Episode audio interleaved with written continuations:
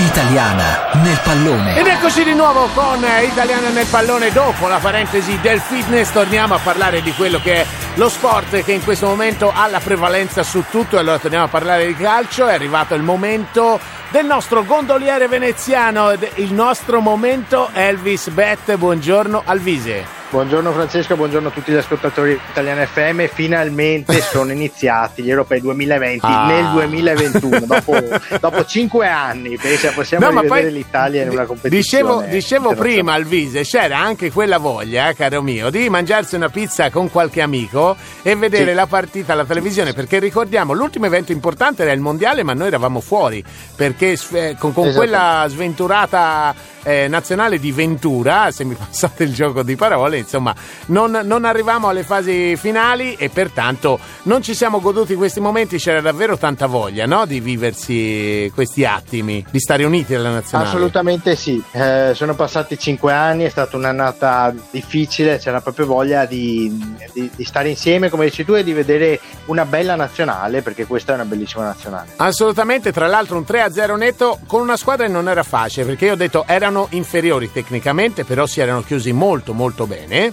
Pertanto sì. ehm, diciamo che serviva quell'episodio no? che poi è avvenuto, è stato l'autorete di Demiral, però serviva quell'episodio poi per accendere la partita, per, per dare là a tutta la nostra vittoria con un magnifico immobile, con uno straripante Insigne che secondo me ha fatto una partita eccezionale col solito Barella che io lo vedo veramente incredibilmente pieno di, di, di energia e di ossigeno. Sì, sono tantissimi i nomi di quelli che sono stati protagonisti di ieri sera. È una squadra che ha giocato veramente bene, lo dicevamo all'inizio, forse l'unico neo è che ci manca un 9 potente, classico, no? anche perché facciamo un gioco fatto di eh, passaggi stretti, certo. eh, bel calcio eh, e quindi contro difese che si chiudono molto bene. La Turchia non è assolutamente una squadra materasso e l'ha dimostrato anche ieri. Eh, facciamo un po' fatica, però nel secondo tempo con un po' più di spazi eh, e giocatori come Barella, come hai detto giustamente tu, Spinazzola, eh, Giorginio che ha dato veramente eh, delle ottime geometrie a centrocampo, devo dire la verità, questo ragazzo che ha appena vinto la Coppa dei Campioni, insomma la Champions League, io la chiamo ancora al vecchio modo eh, diciamo che ha dato le geometrie giuste al centrocampo azzurro. Allora, caro Alvise, però il nostro è il momento dei pronostici. Tu sei pronto con quello che sono i pronostici per le partite? Cominciamo da quelle di oggi e quindi Galles-Svizzera. Galles-Svizzera del nostro girone, quindi ci interessa molto. Eh, vedo favorita la Svizzera, mi giocherei X2 in questo caso. X2, X2 in questo caso. Danimarca-Finlandia alle 18. Assolutamente eh, strafavorita la Danimarca di Kier e Eriksen, ricordiamo contro la Finlandia che è una buona squadra, Pucchi davanti che segna eh, spesso e volentieri, ma insomma favorita la Danimarca, quindi segno 1. Vero, vero, bravissimo Alvise, sono d'accordo con te. Belgio-Russia. Belgio-Russia, qui abbiamo una delle sicure protagoniste di questo il Belgio. Eh, europeo, una delle, delle, favorite, esatto, il Belgio, che insomma è una, una selezione eh, fortissima in tutti i reparti. Ricordiamo che ha Lukaku davanti, ma non solo, De Bruyne, i fratelli Hazard, insomma, la squadra completa. Favoritissimo il Belgio, tanto che mi giocherei l'1 con l'handicap meno 1. Con, sì, sì, con due gol di scarto. Con sì, due sì, gol di scarto. Bene, bene, bel pronostico anche questo, coraggioso, perché comunque una partita iniziale una nazionale non è mai facile, bravo. Mi sei piaciuto. Inghilterra-Croazia. Inghilterra-Croazia è un'Inghilterra che eh, è fortissima, si presenta veramente a questi europei con ambizioni molto molto alte, molto importanti. Ehm, la Croazia è una squadra ovviamente difficilissima da affrontare, anche se è un po' in fase eh, calante. Eh, L'Inghilterra è sempre una, un'incognita perché anche quando si presenta con il favore del pronostico eh, può succedere di tutto. Sì, Mi giocherei sì. l'1x di sicurezza. Sì, sono d'accordo con te. Austria, Macedonia del Nord. Austria Macedonia del Nord non si affrontano proprio due nazionali fortissime, soprattutto in attacco. Mi giocherei in questo caso un X, sì. un pareggio eh, con pochi gol, under 2,5. Mm, non, vedi, non vedi segnare in questa partita e allora andiamo a parlare di Olanda-Ucraina. Olanda-Ucraina, l'Olanda che è sicuramente una nazionale con dei nomi importanti, ma che non ha proprio brillato nelle qualificazioni e anche ultimamente in qualche amichevole. Mi giocherei l'1, quindi la vittoria dell'Olanda, però con certa difficoltà, quindi uno semplice.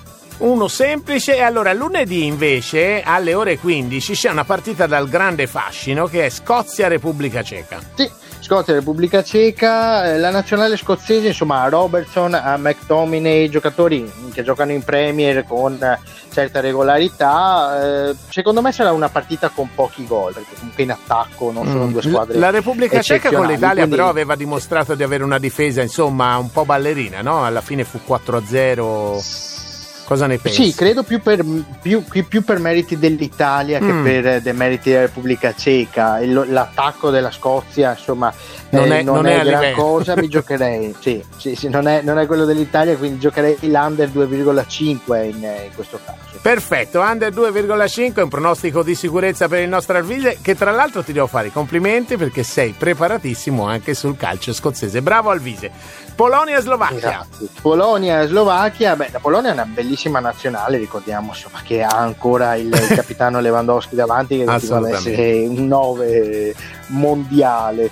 Eh, la Slovacchia sì, ha qualche elemento interessante come Skriniar e, e il vecchio Amsic, eh, però diciamo vedo assolutamente avvantaggiato la Polonia, non una partita spettacolare, anche qui 1 più under 2,5. Attenzione perché adesso arriva lunedì alle ore 21 una partita insomma dal fascino particolare per eh, i nostri ascoltatori che magari non sono italiani e quindi Spagna-Svezia, magari ci sarà qualche aficionado sì. spagnolo insomma che ci ascolta anche per apprendere un po' la lingua italiana. Sì, sì, ovviamente i nostri eh, amici spagnoli con cui condividiamo la terra. Eh, ogni, ogni, giornata eh, la, e, la, e la terra e nel mio caso ho anche un figlio spagnolo, quindi insomma eh, siamo, siamo, molto stretti i rapporti. La Spagna non si presenta con una squadra che entusiasma, anche perché insomma eh, c'è nella memoria di tutti la, la, certo. la, Spagna che ha dominato quasi un, un decennio, non è, è sicuramente quel tipo di squadra, però è una squadra che comunque ha un palleggio incredibile, dei giovani molto molto interessanti,